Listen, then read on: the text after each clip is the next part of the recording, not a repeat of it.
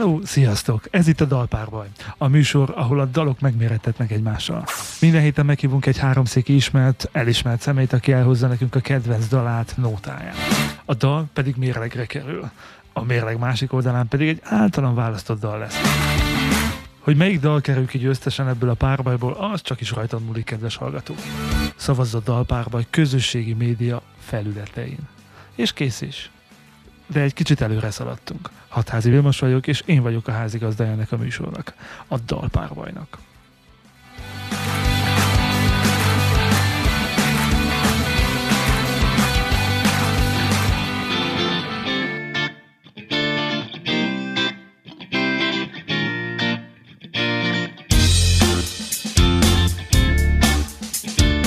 Hello, sziasztok! Ez itt a Dalpárbaj Extra. Hát, hogy mitől extra a Dalpárbaj? Attól, mivel, hogy a hagyományos Dalpárbajhoz képest kétszer annyira hosszú, mondhatnám egyszerűen. De valószínű kétszer annyira tartalmas is, mivel, hogy a mindenkori vendégünkkel körülbelül 1 órát idestova ennyit szoktunk beszélgetni, abból 10 perc be van szerkesztve a Dalpárbajba. Ezért van a Dalpárbaj Extra. Hogyha nagyon érdekesnek találod a vendégünket, hallgasd a Dalpárbaj Extrát, mivel hogy rengeteg érdekességet tudsz majd meg róla, és biztosan be fog vezetni az ő zenei ízlésébe, utazásába. Ha meghallgatod a Dalpárbaj Extrát, ne felejts el szavazni. Lépj be te is a párbajba, tedd a voksodat, illetve lájkodat vagy szívecskédet, attól függ, hogy melyik dal neked kedves. Legyél te a mérleg nyelven.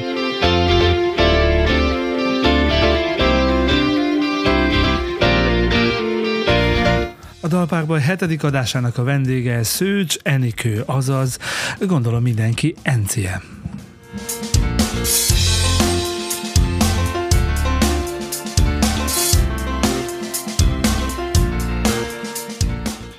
Elérkezett a műsorunk azon pillanata, azon momentuma, amikor a vendégünket köszönhetem. Nagyon-nagyon szeretettel köszöntlek, Enikő, Szőcs Enikő. Nagyon örülök, hogy elfogadtad a meghívásomat. Egy hosszú-hosszú bemutatással készültem, de szerintem ezt a labdát átdobom neked, hogy mondjuk 2 mondatban hogyan mutatnád be magad azoknak, akik még nem ismernek Szent-Györgyön. Sziasztok! Először is szeretném megköszönni ezt a lehetőséget, és örvendek, hogy ilyen témában is beszélhetek, mert nagyon ritka, amikor ilyesmiről van szó, és én benne vagyok. Hát ez a 2 mondatban nem tudom, hogy most mit szűrjek le. Nem szükséges, hogy hosszú legyen, nem azért van a lényeg. Szőcs Enikő vagyok, és jelen pillanatban mi a legfontosabb tevékenységem, hogy fogalmazzak így, az a Szent-Györgyi Change Center életmód központot vezetem, és ez körül próbálunk mi magunk is a családban úgy élni, meg motiválni embereket arra, hogy minél többet figyeljenek magukra, meg az életükre, és próbálják meg ezt a rövid időszakot igényesen kihasználva élvezni. Nagyon gyorsan, a Change Centerbe ott milyen zene szól? Mindenféle. Próbálunk olyan inkább pop stílusú dolgokat bevinni, amit nagy valószínűséggel többen kedvelnek, és energiát ad, motivációt arra, hogy az emberek élvezzék a mozgást, jó kedvük legyen igazából. Live videók alatt most nagyon nagy probléma van azzal, hogy milyen zenét játszunk be, és nagyon sokszor letilt minket a Facebook, úgyhogy ez igazából egy szükségszerű megoldás arra, hogy mit tudunk bejátszani inkább. De így is megtörténik az, hogy kivágnak.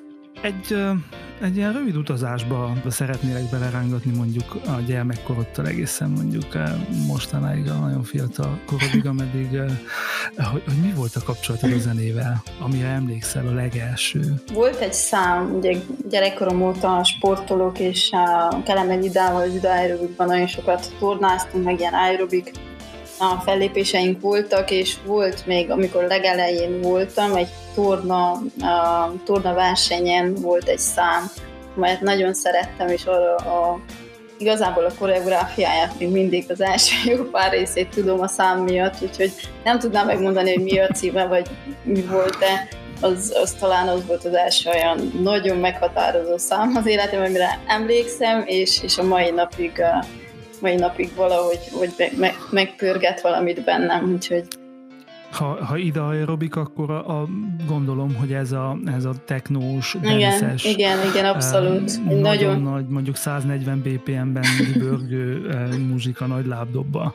Igen, abszolút, és nagyon fülbemászó bekezdés van az elején, úgyhogy nem tudom, hogy mi aztán. Nem akarom megkérni, hogy énekeldem, az biztos benne van, de...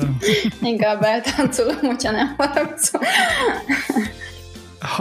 Ha már ide aerobikot szóba hoztad, mennyire befolyásolta mondjuk szerinted a zenei ízlésedet az idához való járás?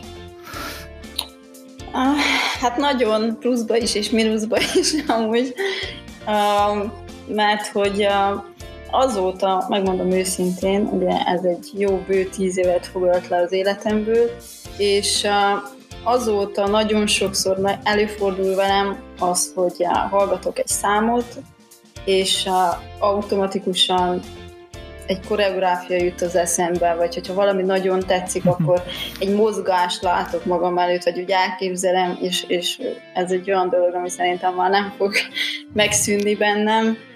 Ugyanakkor azt is megtanultam elfogadni, hogyha vannak olyan zenék, vagy olyan számok, amit mondjuk hallgatnom kell, mert nem én választom, hogy most mit hallgatok, akkor könnyen el tudom fogadni, tehát hogy nem zavaró. Van esetleg olyan dal, ami mondjuk az első fellépéshez kötődik, vagy mondjuk a szerelemhez, vagy csókhoz, vagy mit tudom én, valamilyen olyan életeseményhez, ami meghatározó? Igen, egyértelműen. Itt, ami most egyből eszembe jutott, az ugye nagyon sokat Dancsanamarinak, ugyancsak voltam a táncosa, és az legelső fellépésünk alatt azt hiszem DJ Bobónak az egyik számát énekeltem, nem tudom, hogy már melyik volt, de az a tény, hogy mint egy híres, ugye azért aránylag, akkor már én, ahány éves voltam, híres énekesnőnek volt titulálva, és az, hogy ott a színpadon az első gyerekként egész kicsi voltam, még 13 éves körül, vagy 14, nem tudom már, akkor az úgy nagyon megmaradt az a szám ott, főleg egy ilyen híres szám, hogy a színpadon, és a fények, és a hangok, és az egy ilyen különleges élmény volt. Aha. Énekel DJ Bobo Anna-Mari. Igen. Hát ezen gondolkoztam, hogy húha.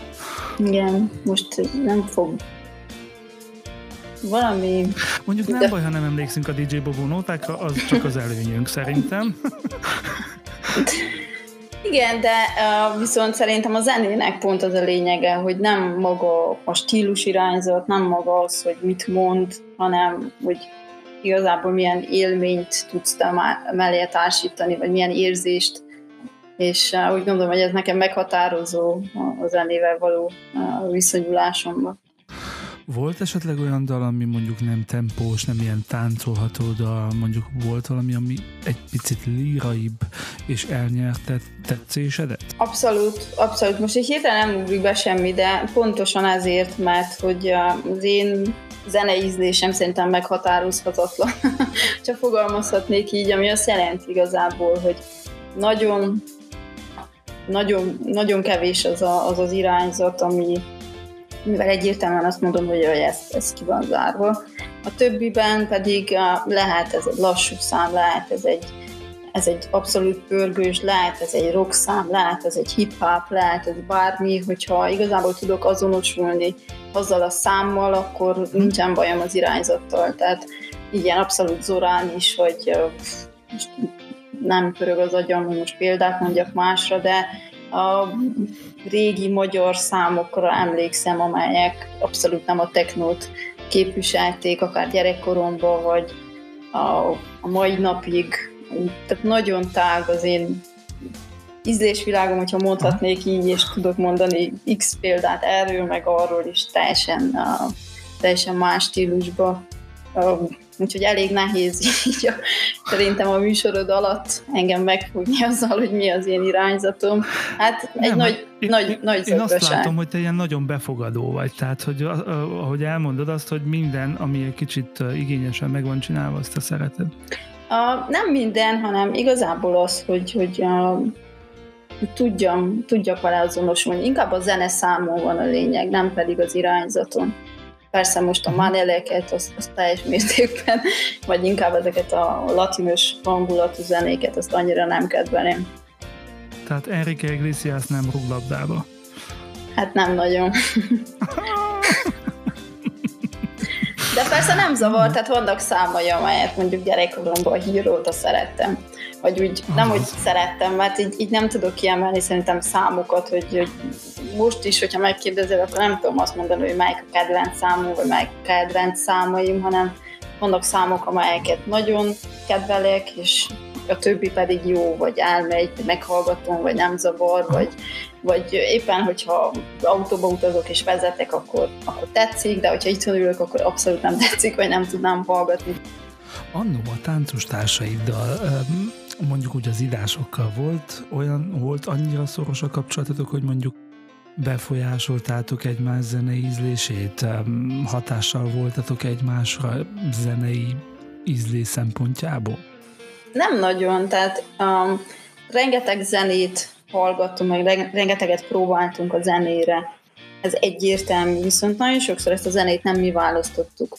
Úgyhogy nem az volt, hogy habár ide nagyon sokszor kért, hogy hozzunk, már a vége fele vittem én is CD-t neki válogatni, de viszont az, hogy egy sótáncot mire építesz fel, az teljesen más, mint amit mondjuk te választanál azért, mert otthon hallgatsz. Úgyhogy ez inkább, vagy például a rekord alatt egy hónapon keresztül zenét hallgattunk. Tehát amikor befejeztük, és utána ez megszűnt az első éjszakán, nem tudott senki se aludni, mert nem ment a zene körülbelül, amire hozzá voltunk szokva. Mindenféle, tehát ami egyszer, ami idusnak CD vagy kazetta előkerült, vagy akkor azért nagyon nehéz volt hozzáférni olyan zeneszámokhoz, amit mondjuk színpadra tudsz vinni, főleg akkor, hogyha nem éppenséggel a világ legnagyobb színpadán lépsz fel, hanem mondjuk egy barokk napokon is meg kell feleljen. Úgyhogy igazából nem feltétlenül mi döntöttük el azt, hogy olyan zenéket válaszunk, amely mondjuk hozzánk közel állt, de nagyon sokszor volt olyan, hogy tetszett az a zene, amire táncoltunk, vagy legalábbis megszerettük. Említetted, hogy a világrekord alatt egy hónapig voltatok összezárva, és folyamatosan zene szólt. Mennyire volt az fontos, vagy mennyire lehetett motiváló az, hogy jó zene szólt, vagy éppen rossz zene szólt? Tetszett az a zene neked, vagy nem tetszett? Nem volt szerintem erre különösebb hangsúly fektetve, de ezt egyébként most így ezzel a fejjel visszagondolva akkor sem jutott eszünkbe, hogy ezt elvárjuk, mert hogy annyi minden volt, meg nem csak Idus is ott volt velünk egy csapatban, és ugyanúgy dolgozott, de nem volt ez szerintem tudatosan előkészítve, kitalálva, erre figyelve, egyszerűen nem volt erre kapacitása szerintem senkinek, hogy még ezt a kicsi apróságot is lefüggjük, mert hogy az első 2 hétben még az sem volt biztos, hogy lesz, amit együnk, úgyhogy a zene az csak egy ilyen alternatív háttér dolog volt. Ugye nem nagyon hittek abba az emberek, hogy ezt mi képesek vagyunk megtenni. Mi meg nem nagyon tudtuk, hogy mire vállalkoztunk igazából. Amúgy ez több mint egy hónap volt. Pontosan 1 hónap és 1 napig tartott ez a rekord. Mesélsz róla, hogy mi is volt ez? Tehát ez egy aerobik maraton volt. 12-en voltunk, ha nem tévedek, de 12 maradjunk ennyi, vagy 12-en voltunk, és ez egy 5x5-ös területen zajlott le, aminek a háta mögött volt egy ugyancsak 5x5 méteres lakórész, a park kellős közepén egy, biztos ismered azt a sárga sátort. A csillagnál. Igen. Ott éltünk, és nem hagyhattuk el azt a területet 12-en, a lényege pedig az volt, hogy az 1 hónap és 1 nap alatt nem szabadott megszakadjon az aerobik. Ez azt jelenti, hogy folyamatosan valaki a színpadon kellett a mozgást azt végrehajtsa, és igazából az is szabály volt, hogy nem szabadott kommunikáljunk senkivel ez alatt az 1 hónap alatt. A kamera vett mindent, voltak segítőink, akik elláttak vízzel, hogyha probléma volt, tehát mindig volt egy ilyen hát mondhatjuk ilyen őrzővédő szolgálatnak, ahol mindig a szülők vagy a rokonok segítettek be, és hát a lényeg az volt, hogy egy hónap és egy napon keresztül folyamatosan ez a maraton fennálljon. Nem volt megszabva az, hogy egyszerre hányan kell mozogjanak, volt olyan, hogy egyedül voltunk, volt olyan, hogy az összesen voltunk, volt olyan 2-3-4-5, és akkor mindig volt előre készítve egy programunk, egy-két napra előre, hogy akkor kinek mikor lesz órája. A nehézség viszont az volt benne, hogy a törvény, ahogy előírta, minden egyes órát valaki felügyelnie kellett, hogyha ne talán az illető rosszul van, vagy valamiért muszáj megszakítsa ezt a mozgást, akkor legyen, aki hirtelen beálljon helyette. Úgyhogy igazából az egy óra mozgásunk az mindig 2 óra ott lét volt, ami azért elég sokat számított. De volt olyan, hogy egy nap 6-7 órád volt olyan az utolsó nap nekem például, hogy 14, ha jól emlékszem. Wow! Ez az egy hónap és egy nap után mennyit pihentetek? Milyen volt a fizikai állapototok? Hát szerintem fizikailag nem voltunk rosszul, vagyis én arra számítottam, nem számítottam semmire, ez az igazság. Volt egy felkészülési táborunk a tengeren, mielőtt a rekord volt, ahol ugye eldöntötték, hogy ki az, aki részt vehet fizikailag, és ez mivel oktatás is volt, tehát azért ki kellett álljon a színpadra, és egyedül levezessél jó sok órát, ezért attól is függött, hogy igazából mennyire vagy...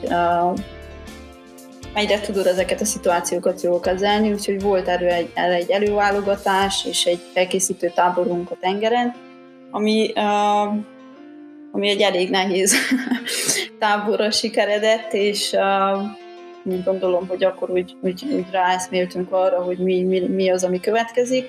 Aztán a többi az én nem emlékszem őszintén egy olyan percre se, amikor ezt...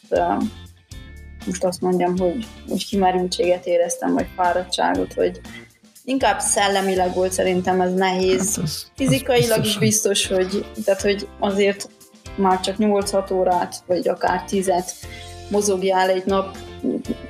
Most ezzel a fel visszagondolva nagyon nagy teljesítmény, vagy nagyon nehéz dolog, még akkor is, hogyha csak helyben jársz, 8 órát gyalogoljál.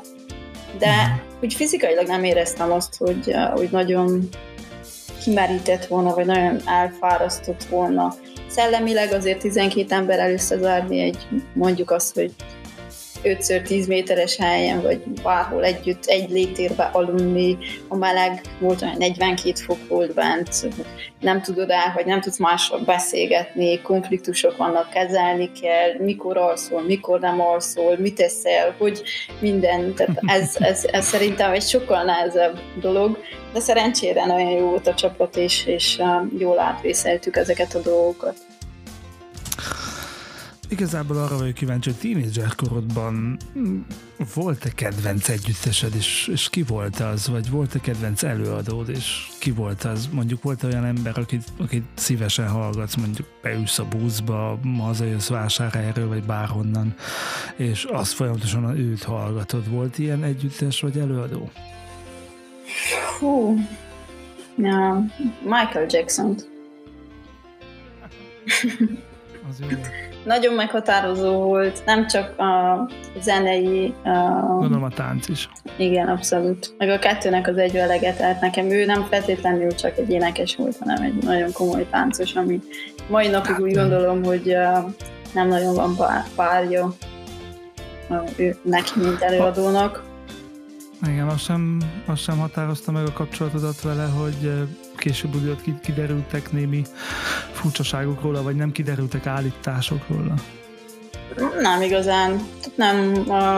Én ezt a dolgot szerintem vele kapcsolatosan művészetnek fogtam fel, tehát nem egy személy iránti rajongás volt bennem irányába, hanem maga a képességeinek, meg a stílusának, meg a hangulatának igazából ez az egyvelege, úgyhogy ezek a popban lefolyó hírek, meg tévében jövő ilyen-olyan szaftos sztorik sose adtak meg. Nem is nagyon tévéztem, mai napig nem, és nem is tudok róluk, de nem is nagyon érdekel. Tehát maga az ember a háta mögött kevésbé van előttem, mint maga a szám vagy a zene.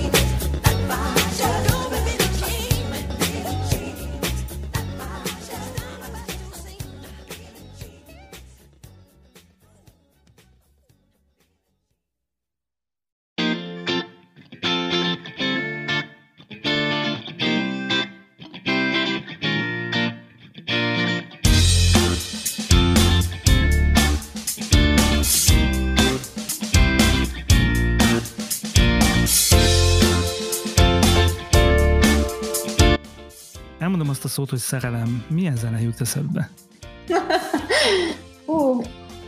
Tupac. Kérnék erre egy magyarázatot, de gondolom, hogy ez nagyon mérő, hosszan kell indítani. Ha gondolod, én meghallgatom, hogy miért. Igazából ez is csak egy feeling, emlék nekem. Ezzel kapcsolatosan nem megint az előadóról van szó, vagy az ő a stílusáról, hanem egy számról, ami nekem olyankor ismertem meg, amikor úgy éreztem, hogy szerelmes vagyok.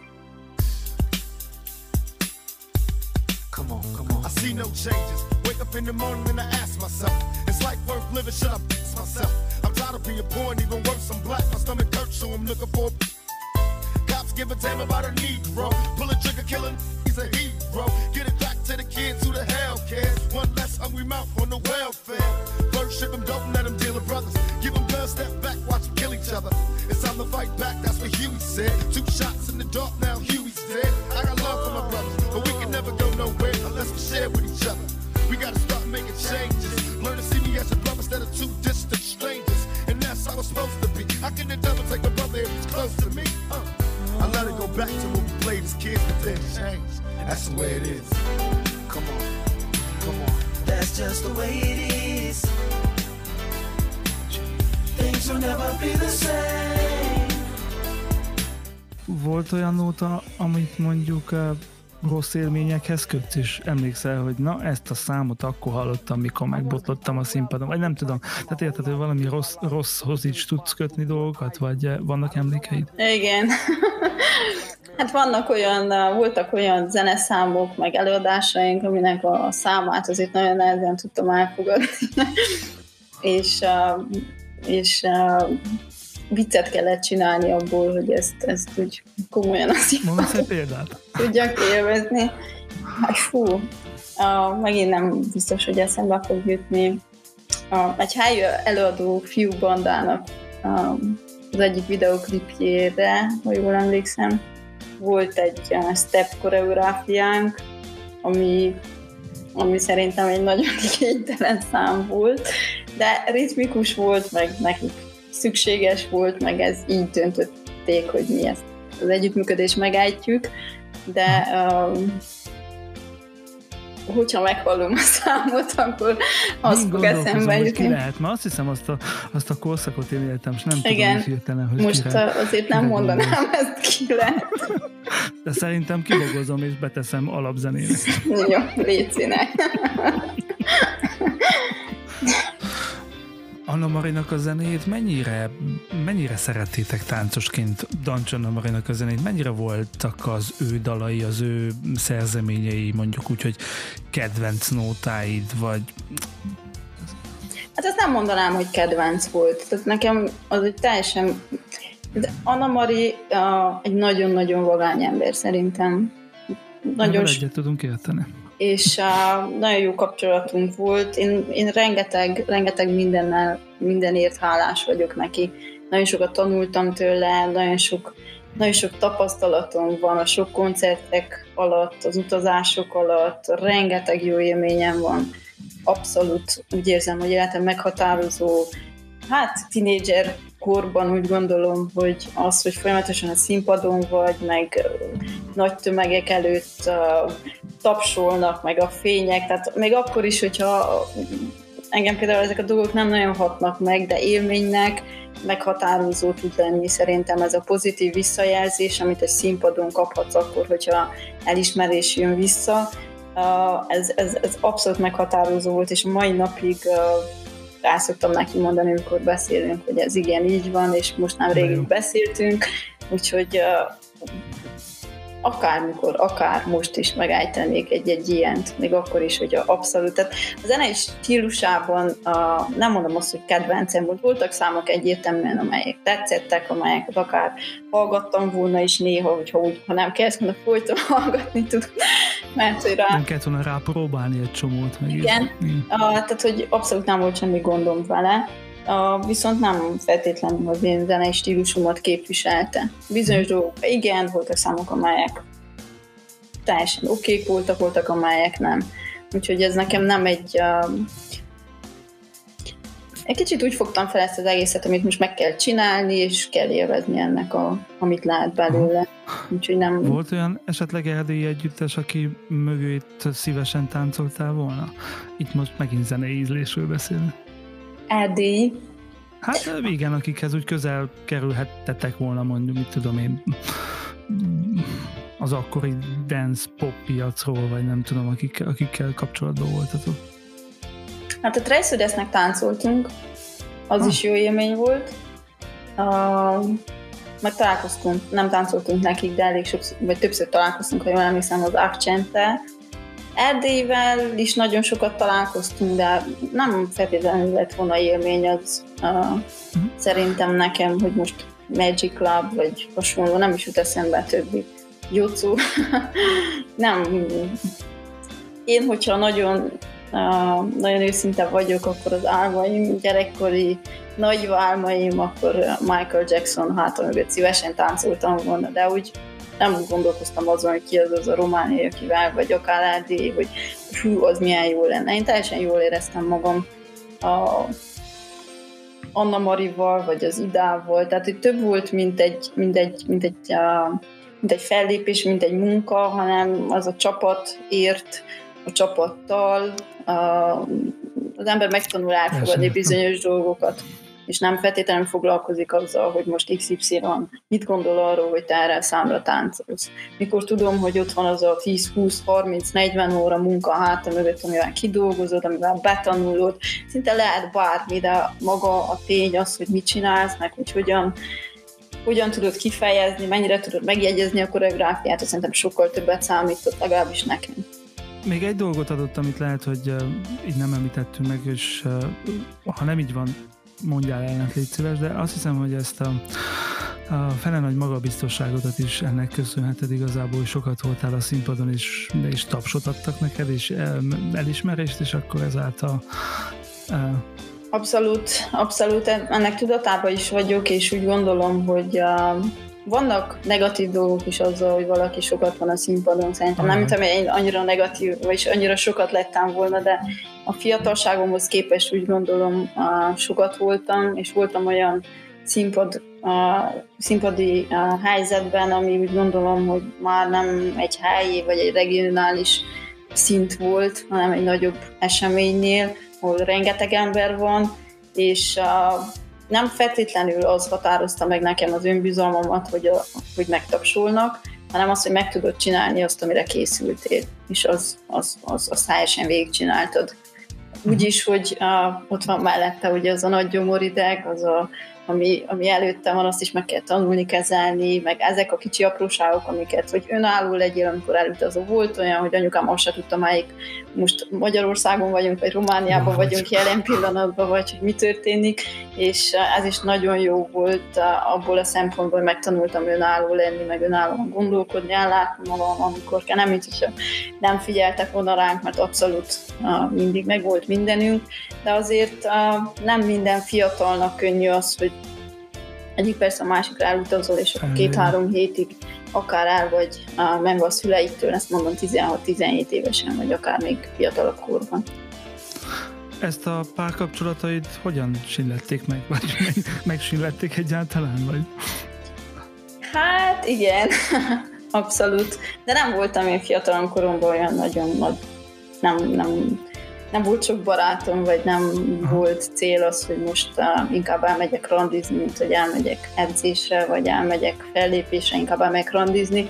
Inkább nekem ez egy olyan dolog volt, meg akkor is, hogyha érzékelve volt az, hogy ez nem oké, és hogy kevesebb időt kellene erre tölteni, meg jobb lenne az, hogyha nem, ez nekem nem volt a fejemben, hogy akkor ezt most meg kell csinálni. Tehát ez, én ettől jól éreztem magam, nekem ez pluszot adott, és hogyha ezt nem tudták elfogadni, vagy nem tetszett, akkor az nekem már nem tetszett, és az volt egy mínusz. Mondhassuk azt, hogy akkor is már nagyon tudatában voltál annak, hogy mit akarsz? Hát nem tudom. Tudatában voltam annak, hogy mitől érzem jól magam, és azért harcoltam szerintem. Az, hogy tudatában voltam, az azóta nagyon sokat változott, hogy mit gondolok arról, hogy akkor mennyire voltam tudatos. De azóta eltelt mondjuk 2 év, vagy nem tudom. Majd, nem kicsi. tehát hogy azóta ugye másképp gondolunk ezekre a dolgokra. Mikor volt ez a pillanat, mikor tudtad, hogy te azért akarsz dolgozni, hogy mások egészségesebbek legyenek? Ez egy nagyon jó kérdés, nagyon különleges élményem van ezzel kapcsolatosan. Körülbelül 14 éves voltam, amikor kelemen idát megműtötték, és nem tudott tartani edzést a felnőtteknek. Én akkor kezdtem, azt hiszem, 1-2 éve vele dolgozni, és megkért, hogy ugorjak be helyett, azt hiszem, 2 hétre. 14 évesen edzést kellett tartsak felnőtteknek, 20-30 éves felnőtteknek, úgyhogy nem is nagyon jártam felnőtt edzésre. És nagyon jól sikerült, vagy nagyon pozitív visszajelzéseket kaptam, és az egy olyan élményt adott az, amikor adtál valamit, és tudod, hogy az jó, hogy úgy gondolom, hogy akkor nyílt ki igazából ez a dolog. Viszont később azért ugye volt egy hátgerinc műtétem, amiből tanultam elég sokat, és ugyanakkor az ez is... Bocsánat, ez miből adódott, vagy ez... Tudunk mesélni róla, vagy? Persze, abszolút. Mindig szoktam is, hogyha úgy érzem, hogy ez bárkinek motiváló lehet. Hát 8 csavart ültettek be a hátgerincembe. 2 lemezt és 2 csővel. 2 lemezt, 2 és 2 csövet velük együtt. És ez kereken a 20 éves szülinapomon, és utána levő hónapban történt. Én aznap még tisztán emlékszem, hogy idusnál szoltoztam a teremben, amikor megmondták, hogy vagy nagyon sürgősen összecsavarozunk, vagy pedig lehet, hogy le fogsz bénulni. Úgyhogy hát az az élmény, ami maga a műtét, meg a műtét utáni periódus volt, az úgy gondolom, hogy abszolút meghatározó volt ebből a szempontból. Tehát olyan helyzetekbe kerültem, amikor nemhogy járni nem tudtál, de megmoccanni se, és annyira kiszolgáltatott voltál mindennek, hogy egyik pillanatra a másikra áttérni erre egyik nap szaltózol, 20 évesen tiéd a világ, és azt érzed, hogy megállíthatatlan, bármit megteszel, akkor már másztunk is, akkor már a mostani férjemmel voltam, tehát hogy egy olyan szabadságérzet vett körül, amit úgy azt hittem, hogy megtörhetetlen, és ez nagyon... kevesebb, mint egy hónap alatt teljesen megfordult, és ott találod magad a kórházi ágyadban, és így lepedővel pakolnak jobbra-balra, és ez meg egy pár hónapon keresztül ugyanez a feelinged van. Hogyha belefér ez a műsorba, akkor elmondom, ez az egyik nagyon, nagyon különleges és meghatározó dolog volt. A kórházban a műtét után a kórteremben az átlag életkor az 75 év volt, úgyhogy én akkor voltam 20 éves, úgyhogy nagyon, nagyon sok idős nénivel voltam egy helyen, akiknek nagy ortopédiai műtétjeik voltak, csípőműtét, térműtétek, mindenféle komoly dolog, tehát, és én voltam az első héten, akit megműtöttek, mindenki, aki ott volt a kórteremben, utána került be a műtőbe, és mégis 4 napra rá mindenki a saját lábán tapsolt nekem, akit próbáltak a tolókocsihoz szoktatni, addig, hogy elájuljak, ez mind 20 évesen, úgyhogy én akkor eldöntöttem, hogyha újra fogok tudni mozogni, akkor még azt mondták, hogy semmilyen fajta fizikai sportolásról szó se lehet ezután, ugye az életem többi részében, és ugye eldöntöttem, hogyha legalább járni fogok tudni, vagy bármit fogok tudni csinálni, akkor azt fogom tudni ezentúl még jobban élvezni, és úgy gondolom, hogy nagyon sokan nem vagyunk tisztában azzal, hogy milyen könnyen megváltozik egy ilyen jól vagyok szituáció abban, hogy mindent elvesztel, és egyik persze a másik nem fogsz járni, nem tudsz egyáltalán kivenni, inni, és hasonló problémák, úgyhogy az volt egy nagyon komoly élmény, ami miatt úgy éreztem, hogy ezt a saját tapasztalatot azért fel kellene használni arra, hogy tudatosítsunk, hogy legalább fejlődjük a figyelmet, hogyha megteheted, akkor legalább egy picit figyelj jobban magadra. Mert én azért nagyon sok hibát elkövettem. A bemelegítésektől elkezdve, hogy miket csináltam maga az edzés alatt, hogyan. Ezek olyan dolgok voltak, amik csak a saját számlámra írható, és És azt éreztem, hogy ezt azért lehet, hogy el kellene mondani másnak, hogy ne járjon úgy, mint én. Tehát ez egy kicsit annak is köszönhető, hogy nagyon korán és nem szakszerűen csináltad az addigi aerobikot? A részben. Én koraszülött voltam, és a gerincem nem volt jól kifejlődve. Tehát igazából mi átestünk sportorvosi vizsgálaton, de soha nem nézik a gerincedet. Mai napig nem fogják a gyereknek megnézni a gerincét, akkor, hogyha sportol. Tehát ez egy rendszerbeli hiba szerintem. A másik dolog pedig az akkori tudás arról, hogy mi az egészséges sport, vagy hogy mit kellene, hogyan tenni. Az azért nem tudtunk sokat, igen. Semmit nem tudtunk, sőt a mai napig szerintem ez nagyon gyerekcipőben jár, tehát sokkal többet tudunk már, mint amennyit alkalmaznak, és nem a helyi szinten beszélek, hanem országos szinten, akár profi sportban, bárhol. Ez egy nagy probléma, még mindig le vagyunk nagyon maradva ezzel a dologgal. Úgyhogy igen, egyébként ez egy szertornász betegség, tehát nagyon sok profi szertornásznak is van hasonló műtétje. Én sokat talajtornáztam, bennem volt az, amikor azt mondták, hogy úgyse tudod megcsinálni, akkor megcsináltam, és 12 szaltó, 12 hátrafúk, utána még egy szaltó, most bemelegítés nélkül a betonon, nem volt semmi gond vele, nem is éreztem, hogy valami probléma lenne vele, de ezek a, hát mondhatnám, hogy ego alapú, de bizonyításvágy, ezeken szerintem mindenkinek van ilyen belülről, de a tudatosságból azért át lehet fejlődni oda, hogy visszaszorítsuk ezeket a dolgokat. Nagyon sok ismerősünk, mivel én is és a férjem is gyerekkorunk óta sportolunk, a műtét után, és mind a ketten, neki is van egy gerincműtétje egyébként, mind a ketten sportoltunk, utána is biciklizünk, futunk, úszunk, erőedzéseket végzünk, és ugye mászunk. Nagyon sokan megkerestek az ismerőseink és a rokonaink köréből, hogy segítsünk nekik is egy kicsit mozogni, egy kicsit lefogyni, vagy kicsit tudatosabban csinálni, vagy hogy hogyan melegítsenek be, és volt egy periódus, amikor pont az első Change program kezdete előtt, amikor ha jól emlékszem, minden nap valaki rám írt, hogy szerinted hogyan kellene csinálja, hogyan legyen ez, és egy előpillanatban azt éreztük, vagy azt éreztem én, hogy ez jótékonyságból is sok, tehát hogy egyszerűen folyamatosan nagyon szívesen segítettünk, de hogy azt éreztem, hogy szükség lenne egy olyan programra, ami ezt egy kicsit leegyszerűsíti az én részemről is, meg nekik is hatékonyabb tud lenni. És igazából így született meg ez a programnak az ötlete, ami szerintem abszolút az igények alapján ugrott be, tehát nem azért volt, hogy mit tudunk kitalálni azért, hogy valamit kezdjünk magunkkal, hanem azért, mert egyszerűen azt éreztük, hogy kell nekünk egy eszköz azzal, hogy le tudjuk reagálni mindenkinek azt a kis segítséget, amit mondjuk igényelt volna. Igen, az elmúlt napokban a rádióban én kaptam néhány ilyen egészségpercet, ha mondhatom így, és ott pedig én nagyon-nagyon le voltam taglózva attól, hogy milyen ügyesen, meg szépen fel van ez az egész építve, meg ennek eleje van, vége van, és érdemes talán ezzel komolyan foglalkozni, hogyha az ember akar egy kicsit változtatni, mozogni, meg ilyen dolgok.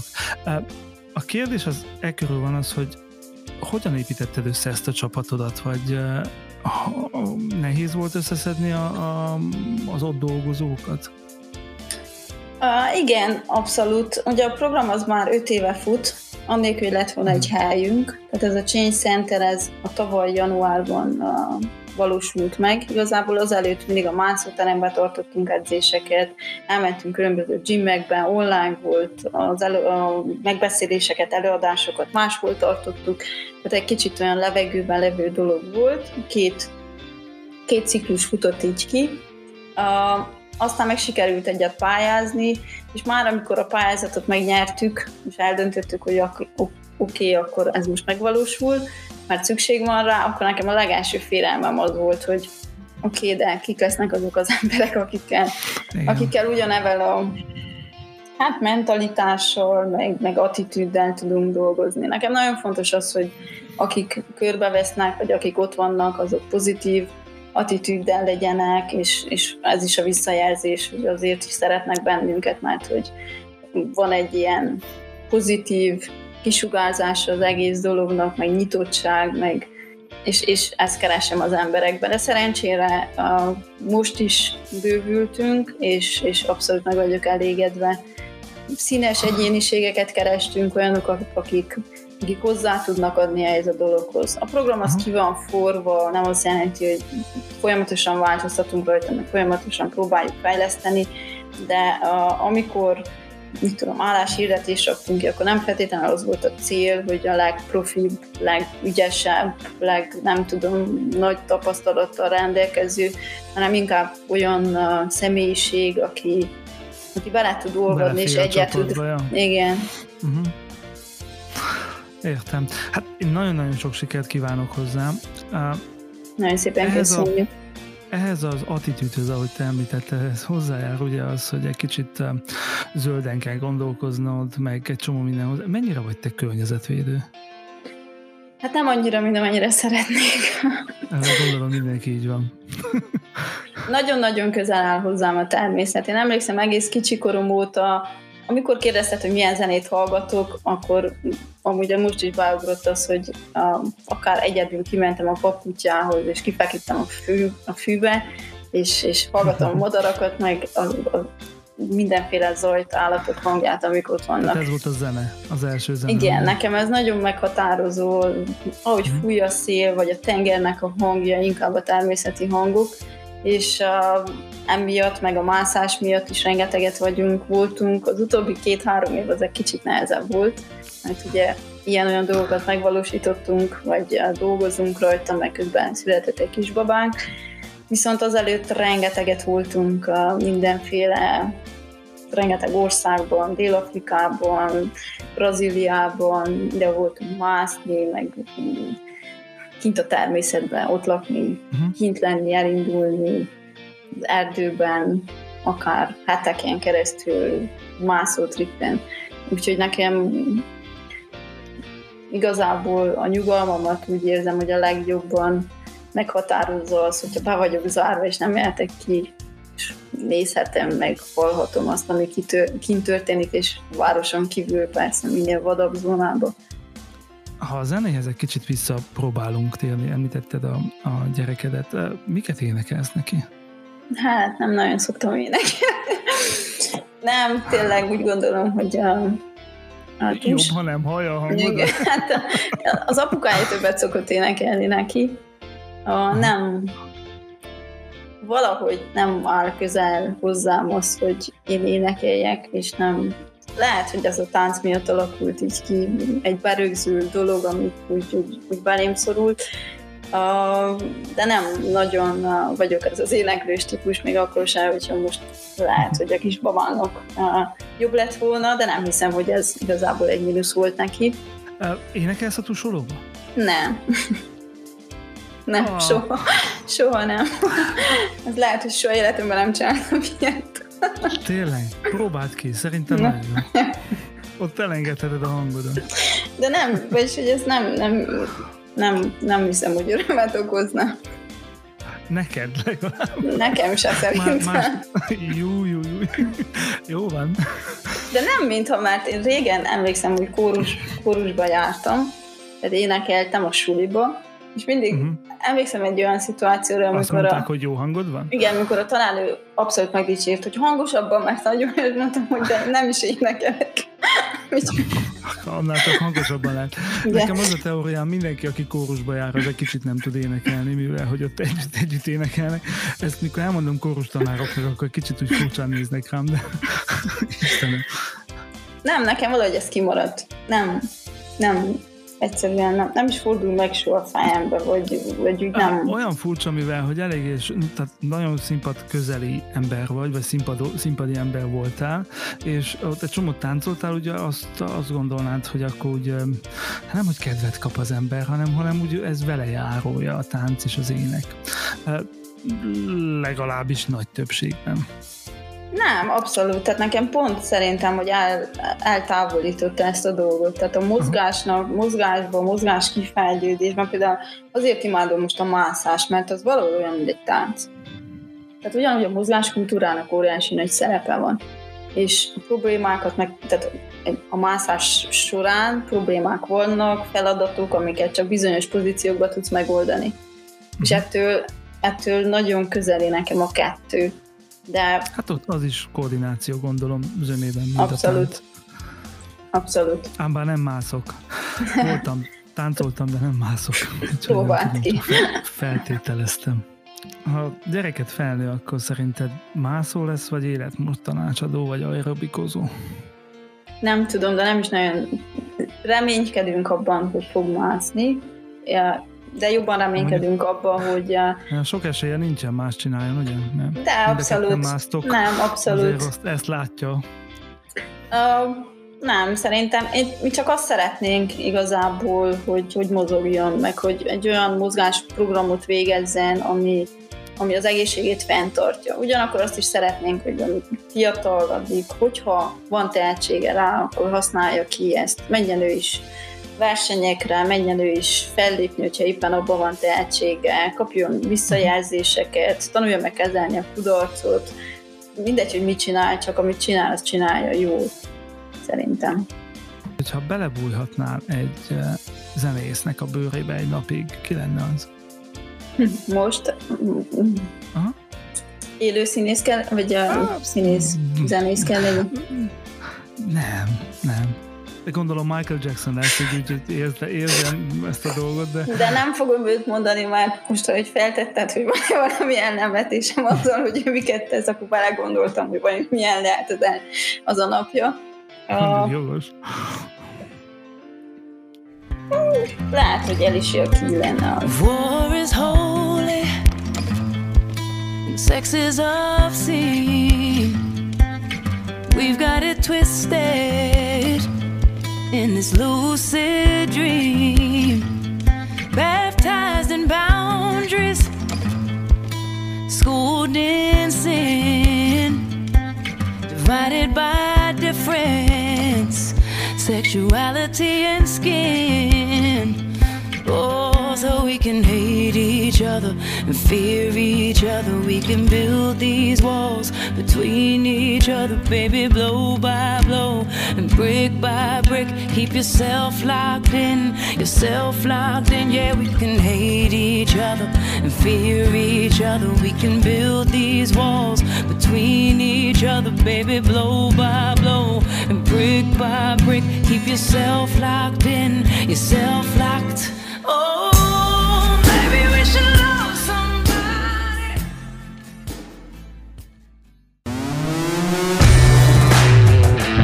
And pusher.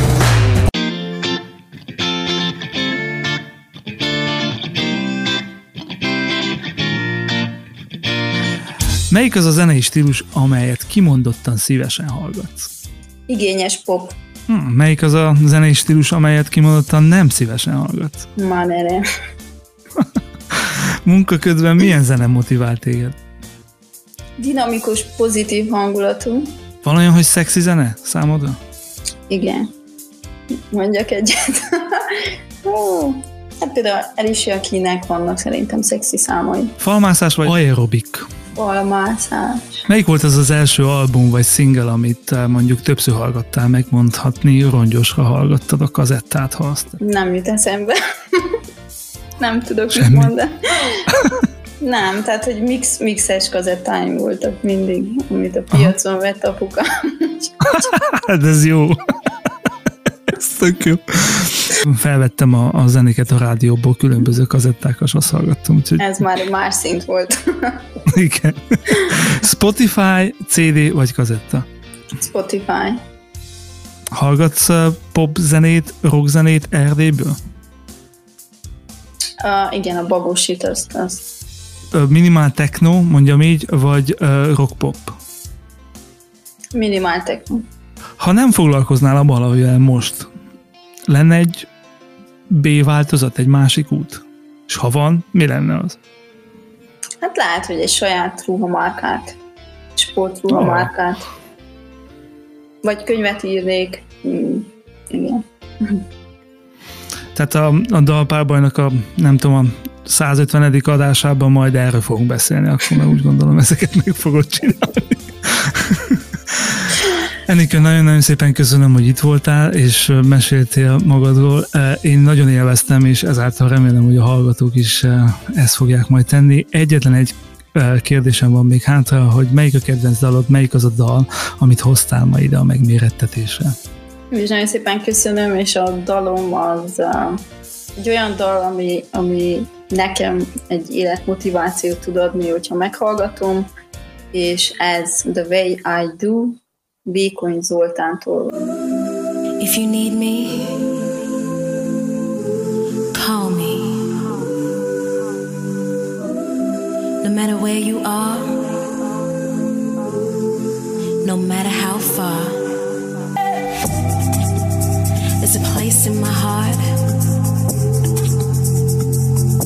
You've been there from the start. You always hold the key to be a part of me. When I need you there, by my side, you're always there to guide me right, to show me things I never knew, and make me feel the way I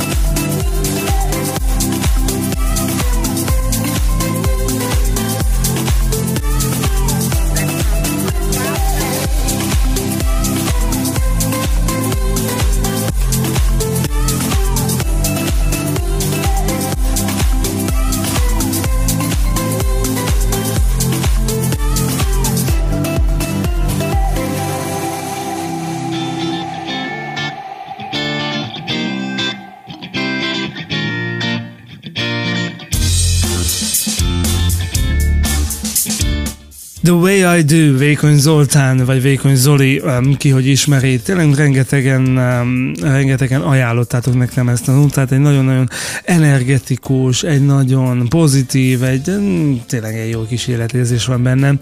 Enci ezt a nótát hozta, ezt a dalt hozta a megmérettetésre. Apropó megmérettetés, hogy hogyan működik ez, nagyon egyszerű. Szavaznod kell 2 emojival, egy like-kal, illetve egy szívecskével. Melyik dal tetszik neked jobban? A vagy B, vagy szívecske, vagy like, valami ilyesmit kell elképzelni, persze ezt a szavazást a Facebook oldalunkon keresztül megtehetitek, majdnem olyan 10 napotok van rá, hogy döntsétek el azt, hogy melyik legyen a nyertes nóta. Ne felejtsétek el, hogy én még nem nyertem Dalpárbajt, illetve a házigazda még nem járt. Jó, de ennek ellenére, hogy nyerjek, és hogy maradjon ilyen pozitív az adás, amilyen volt egész idáig, én is egy pozitív nótát hoztam evel szemben, és én is egy magyar dalt hoztam. A kedvenc gitárosom, Ruptor Robert előadásában, illetve ő írta a dalt, és Tompos Kátya fogja elénekelni nekünk, illetve nektek. Viszlek haza! Szevasztok, Hadházi Vilmos voltam, találkozunk következőkor.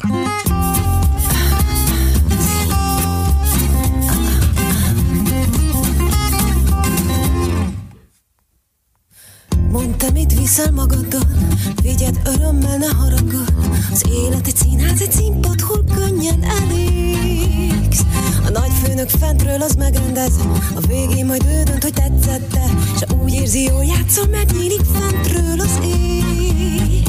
Ha ez az első vagy utolsó felvonás, mindegy, milyen én játszanék tovább. Tudod, itt van bent, ami velem maradt, mint a világot rejtő bűvész kalap. Ha a színpadról látom az arcot, hát viszem oda. Tudod, itt van bent, ami velem maradt, mert itt van az otthon és itt a haza. Szívemmel őrzöm, én így maradtam szabad. Mondd, te mit viszel magaddal, formáld a darabot a szavakkal. A díszlet az maradjon itt, minden más az befér. Az életem adnám, ha te kéred, most, hogy egy zsákkal, hát ígérd meg. Itt hagyod, bánatod, orrot lógatni nem ér.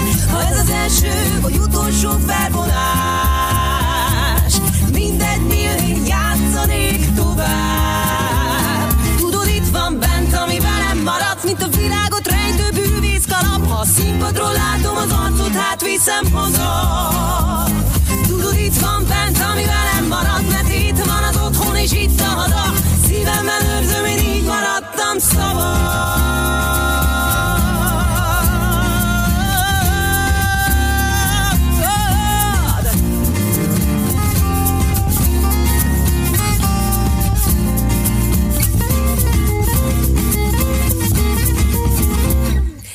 Mondd, te mit viszel magaddal, hagyd itt az egót egy adaggal. A karmád a karmával megkarcol, bánhatod még. Mert élet fogytig az ítélet, a színpadon állni, amíg élek. A végén, ha szeretsz, az öltözőn bekísérsz. Ha ez az első vagy utolsó felvonás,